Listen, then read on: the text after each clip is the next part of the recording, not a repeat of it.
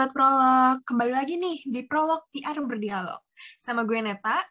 Dan gue Diska, kali ini kita bakal balik lagi untuk bahas topik yang pastinya gak kalah seru dari episode sebelumnya, ya nggak Net? Bener banget nih, kata Diska. Oh iya, jangan lupa untuk selalu dengerin Prolog di setiap Sabtu kamu, di pekan keempat setiap bulannya, dan setiap jam 5 sore. Yes, bener banget. Tapi, by the way, nada gue ini udah agak sedih belum dari awal? udah udah mulai kerasa mellow sih, kayak Iya. uh, gloomy-gloomy gitu loh. Soalnya ini adalah episode terakhir dari prolog season 1. Oh, Itu kerasa banget ya. Mm-mm, udah kayak berakhirnya season di Netflix gitu ya, sedih gitu Iya. rasanya. Hmm. Gue juga sedih kayak misalnya harus berpisah dengan sobat-sobat prolog di luar sana. Tapi makanya nih, karena ini episode terakhir season 1, gue mau sharing-sharing informasi ke sobat prolog semua tentunya bareng Diska. Yes, benar banget. Dan untuk eh, nutup prolog season 1 nih, kira-kira kita enaknya bahas apa ya? Hmm, mungkin yang lagi rame di antara angkatan kita aja kali ya. Secara kan kita eh, sebagai anak PR tuh harusnya eh, melek dong dengan isu-isu yang lagi terjadi. Yes, benar banget. Karena kita kan sebagai PR tuh harus punya wawasan yang luas kan. Jadi harus selalu up to date gitu kayak sama berita-berita baru. Ya nggak sih? Hmm, bener nih. Soalnya kan dulu waktu pas kita semester 1, setiap hari Jumat ditanyakan, udah baca berita apa hari ini? Jadi Kayaknya sampai Udah. semester 3 ya. Iya sampai semester 3 tuh melekat gitu ininya. Iya. Tapi Jadi kayak mau hal kita harus tahu dan emang harus tahu.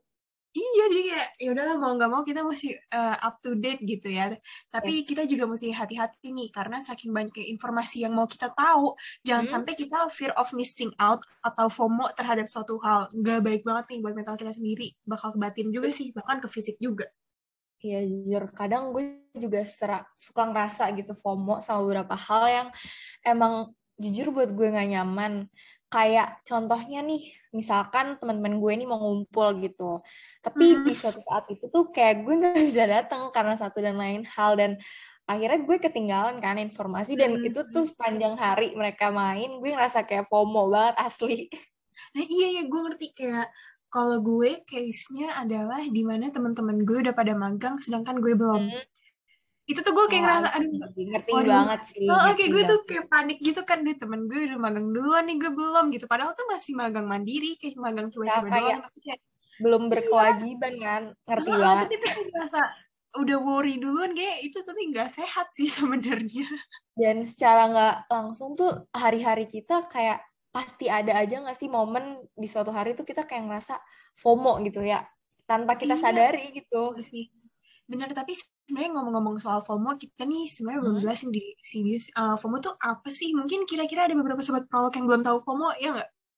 Oh, kayaknya sih mungkin ada ya beberapa tapi biar clear nih semuanya kita bahas ya jadi tuh eh, FOMO setelah gue lihat di Google itu tuh udah muncul di tahun 2013 which is itu Hmm. nggak muncul di baru-baru ini aja net tapi kita mungkin yang baru tahu kali ya Dan uh, FOMO ini tuh dirumuskan oleh seorang ilmuwan asal Inggris, namanya Dr. Andrew. Dan pertama kali uh, beliau tuh mengemukakan istilah FOMO yang artinya tuh suatu kondisi ketika kita, seseorang merasa tertinggal dengan tren masa kini. Dan FOMO ini juga nggak bisa gitu diremehin aja, karena bisa berpengaruh gitu untuk kesehatan mental kita, kayak kecemasan yang berlebih, ataupun stres berkepanjangan gitu. serem, serem sumpah. Soalnya kayak Mm-mm. kadang tuh gue juga ngerasain hal itu gitu. Kayak gue sempet juga baca-baca sih di di website popmama.com. Jadi kalau ciri-ciri FOMO itu pertama ada ketergantungan eh, sosial media, terus juga selalu pengen ikutin tren.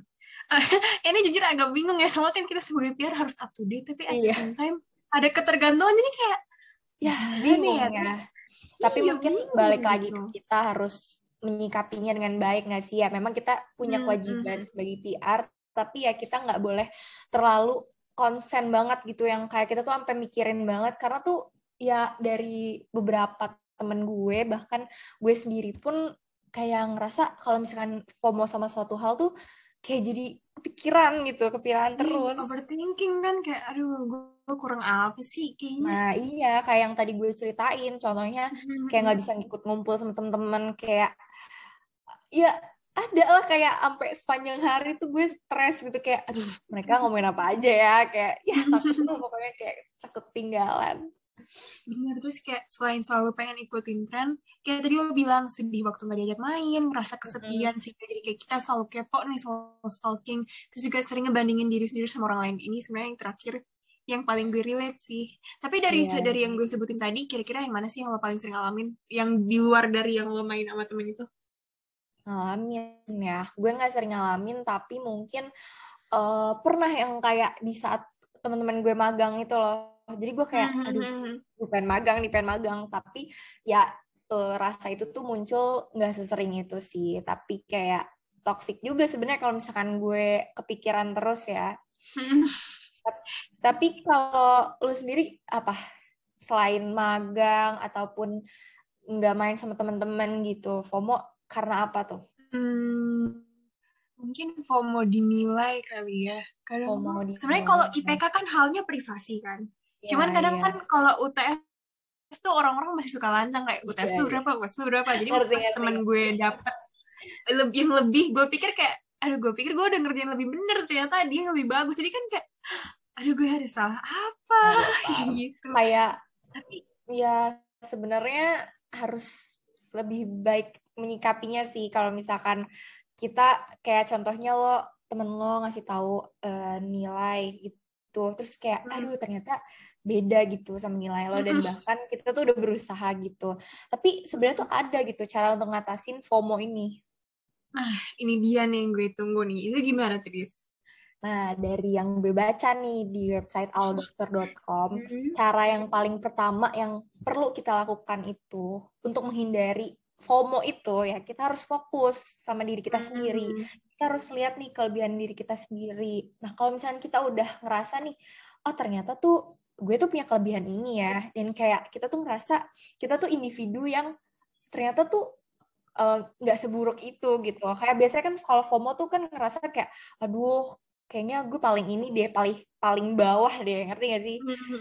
nah iya. Dan kalau misalkan kayak udah ngelihat diri kita tuh baik udah kayak kita punya apa ya persepsi baik terhadap kita sendiri kita tuh nggak nggak bakalan ngerasa untuk kalah gitu sama perkembangan orang lain. Hmm, setuju banget sih. Tapi gue juga mau nambahin nih cara ngatasin FOMO. Kita juga harus ngurangin main gadget dan mengganti waktu bermain gadget dengan kegiatan-kegiatan positif. Misalnya kayak quality time sama keluarga atau teman, terus masak. Kan kalau di TikTok, TikTok tuh suka ada resep-resep gampang gitu kan. Yang kayak, nah yang lagi rame itu apa yang kayak buat aci gitu kok nggak salah. Mungkin oh, bisa iya, iya. dicoba iya. gitu ya. Iya, terus juga ada olahraga dan lain sebagainya. Kalau gue pribadi sih gue sukanya main Mobile Legends ya. Kalau gimana? Kalau gue uh, jujur yang lo bilang main gadget itu gue lagi sosial media detox kebetulan hmm, gue lagi nggak megang Instagram, Twitter. Kayak gue pengen uh, menetralkan dulu pikiran hmm. gue kan apalagi hmm. sekarang lagi was ya. Hmm. Dan ini sih yang sebelum gue deaktif tuh gue tahu kalau misalkan ada tren yang mention mentionan gitu yang hmm. uh, apa at yours itu tau gak? Tahu tahu tahu gue sempet uh, coba-coba juga sih di second account hmm. gue yang Oktober Dams terus gue masukin foto-foto gue di Oktober ah, gitu. iya iya iya gue gue juga tahu sih tapi gue belum sempat dan uh, tahu gak sih ada yang malah nyalahgunain gitu hmm, adanya tren serem. ini gitu iya kayak ini gimana sih dia ceritanya jadi gini uh, orang itu nge at yours uh, ngikutin tren at yours di first account mereka yang gimana tuh followers mereka pastinya luas banget nggak sih yang kayak audiensnya tuh dari berbagai macam gitu apalagi kalau apa apa Instagram mereka nggak di private ya kan itu juga cukup bahaya nggak sih kalau misalkan kita, uh, orang itu nge-share yang uh, cukup private gitu informasinya kayak nama panggilan gitu contohnya. Hmm, hmm, hmm. Gue juga sempat baca sih kayak misalnya uh, foto dong uh, tanda tangan kamu itu kan kayak serem ya. Ah, kayak iya, apa juga itu serem banget. Nah, gue juga sempat baca uh, si di uh, beritanya. Terus juga karena ada yang ikut tren itu, malah ada yang kena penipuan nih gara-gara si penipu yeah. ngaku kalau dia temennya korban kan. Kalau yeah, misalnya yeah, punya yeah. pun gara-gara nama panggilan kan, ya emang udah sering dipakai kan. Jadi kayak orang tuh nggak was-was juga. Iya, yeah, makanya kayak serem banget kalau misalkan oke okay, kalau misalkan sebatas di telepon aja. Kalau misalkan sampai real life kan kayak aduh ngeri banget gak sih net apalagi orang zaman hmm. sekarang tuh bisa terbilang nekat kan ya. Makanya iya. ya dari kita sendiri sih, kita harus bijak gitu dalam menggunakan media sosial. Nah. Apalagi kayak kita untuk share info yang sifatnya privacy gitu, misalkan yang apa tren uh, selfie bareng KTP, hmm. alamat rumah, nomor handphone itu nggak boleh ya guys diikutin hmm. karena bahaya banget serem banget sih yang selfie bareng KTP ntar cowok tuh dijadiin pinjol aja. Uh. ah, iya makanya. Beneran, gitu. Makanya kita nih harus bisa ngebedain nih yang mana yang harus di share yang mana juga enggak. Makanya itu pinter-pinter yes. lah dalam kalian membuat konten banget. Kita perlu banget ngefilter ya. Harus aware lah sama hmm, hal-hal hmm, kecil kayak gitu. Bisa meningkatkan awareness banget gak tuh? Yes bener. By the way nggak berasa nggak sih oh, obrolan ya ampun udah masuk ke sesi akhir. Oh. Seru tapi kayak ya kok udah kelar kan tuh. Uh -uh. Kayak lebih berasa singkat gitu ya. Iya, tapi gue jadi paham sih FOMO itu apa dan gimana kita untuk cara ngatasin FOMO ini.